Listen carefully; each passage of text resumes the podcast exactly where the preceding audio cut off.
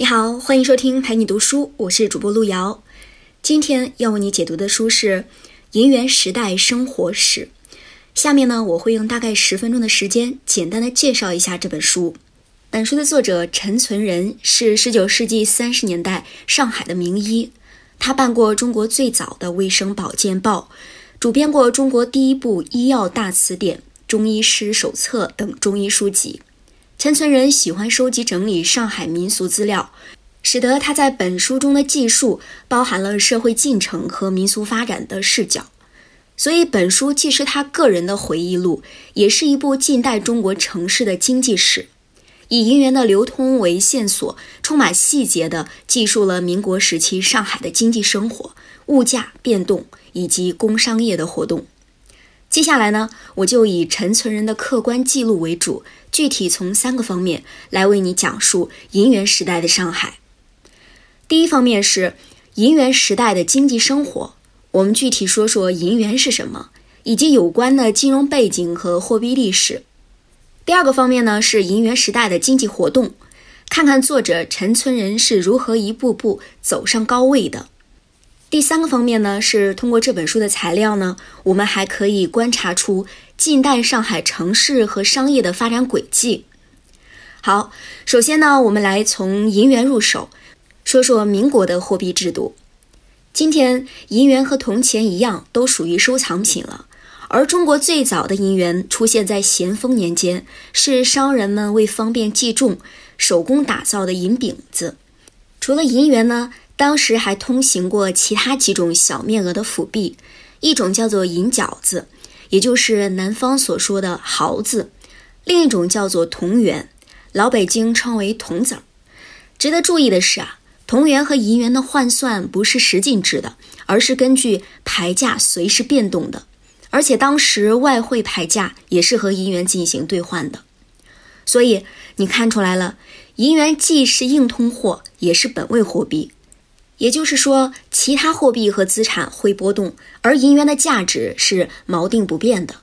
好，以上呢，我们简单介绍了什么是银元，你对民国时期的货币单位也有了基本的概念。接下来呢，我们来聊一聊当时的物价。陈存仁在书中也做了详细的记述。三十年代的时候，底层平民的家庭月收入在十元以下，普通工人和小职员的月收入在十到二十元之间。一名中学教员或普通的医生月收入是三十到五十元，这就是当时的中产阶级了。当时上海的物价和收入是全国最高的。同时期的北平呢，大学教授的收入也不过是八十元，而这八十元是可以支撑一大家子的体面生活，过有佣人、有车夫、住大四合院的生活，而且每月有结余。那咱们接下来再来说说物价和消费。陈村人详细记录了各个时期的物价，在普通老百姓的生活里，银元是很大的面额，轻易不会动用的。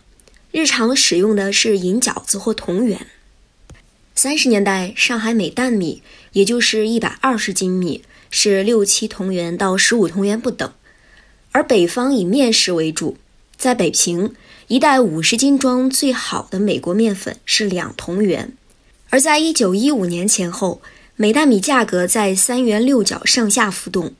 如果仅仅以粮食估算，我们大致可以理解为，在这二十年里，随着物价上涨，一块银元的购买力从相当于今天的一百元以上降到了三十元以下。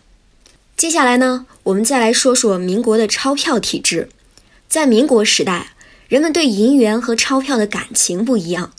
很多人觉得只有银元才是真正的钱，所以被称为现大洋。上海人常说“财不露白”，这个“白”字，也是指银子和银元。许多传统观念的家庭都会在院子里挖洞，埋藏整缸的银元。这种价值观呢，不完全是观念陈旧，也是因为当时战乱和金融系统崩溃过程中留下的经验。而在一九三五年到一九四八年流通的法币呢，则成了货币历史中的闹剧。在法币运行前期，国内物价保持了一段时间的稳定，但随后急速贬值。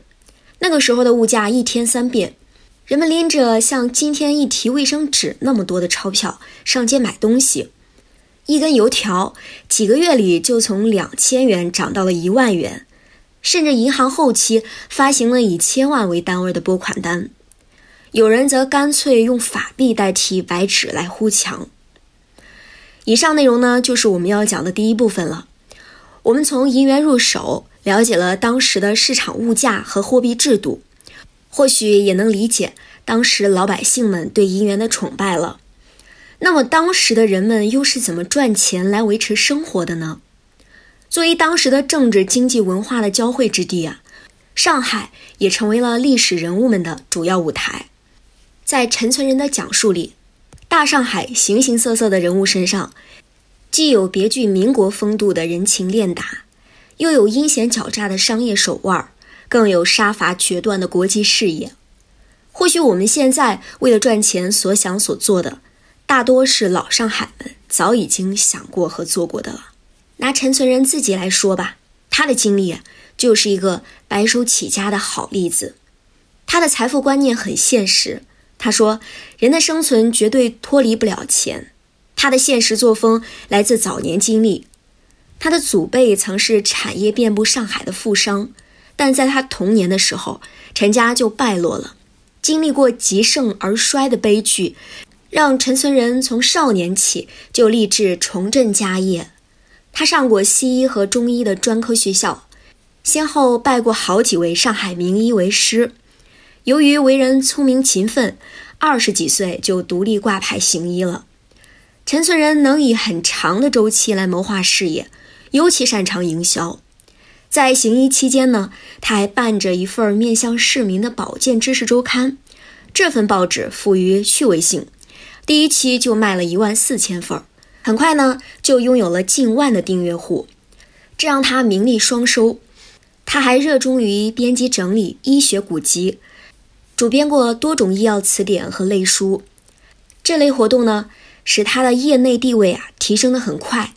使得年轻时的陈存仁的门诊费已经达到了老名医才有的标准，而且陈存仁认为钱生钱是最容易的，所以赚到钱要懂得结余，初期的储蓄要达到三成，事业有成之后要达到七成。这些话呢，今天看来也许是老生常谈了，但在一百多年前，可以说是很先进的理财观念了。那对于自己的成功呢？用他自己的话说，是三个指头搭脉，一元一元积攒起来的。而在号称冒险家乐园的上海，自然少不了铤而走险、匪夷所思的发财传奇。以上呢，就是我们要讲的第二部分内容了。我们讲了作者陈存仁发家的历史。那最后呢，我们来看看民国时期上海工商业的运行轨迹。上海商业繁荣的基础呢，是金融业的发展。民国上海的金融界啊，既有银行，也有从清代保存下来的钱庄。按理说呢，有了现代化的银行，老式钱庄就应该被淘汰了。但事实上却不是这样的。钱庄是一种无限责任公司，一旦出现了债务，将由全体股东的个人资产偿还。所以，钱庄是有严格审核制度的，只接纳资产情况良好、从事正当生意的富豪客户。当时呢，拥有钱庄的庄票，也就是支票，是上流社会的身份象征。上海文化的繁荣是由出版业带动起来的。民国时期，上海的出版界对新模式的探索不亚于今天的 IT 行业。比如，当年曾经有一种一折八扣书，就是定价一块钱一本的书，打一折后是一角，再打八扣，只卖八分钱。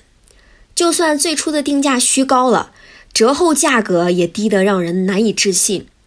这个原理呢，就是利用雄厚的资金，通过大宗购买纸张、大量印刷来摊低每本书的成本，然后再以低利润率迅速向全国市场倾销，通过快速资金回笼来实现盈利，同时呢，也能迅速的碾压其他的竞争者。以上呢，就是银元时代生活史的主要内容了。感谢关注陪你读书，欢迎点赞分享，同时可以打开旁边的小铃铛，陪你读书的更新会第一时间提醒你。我是主播路遥，我们下期再会。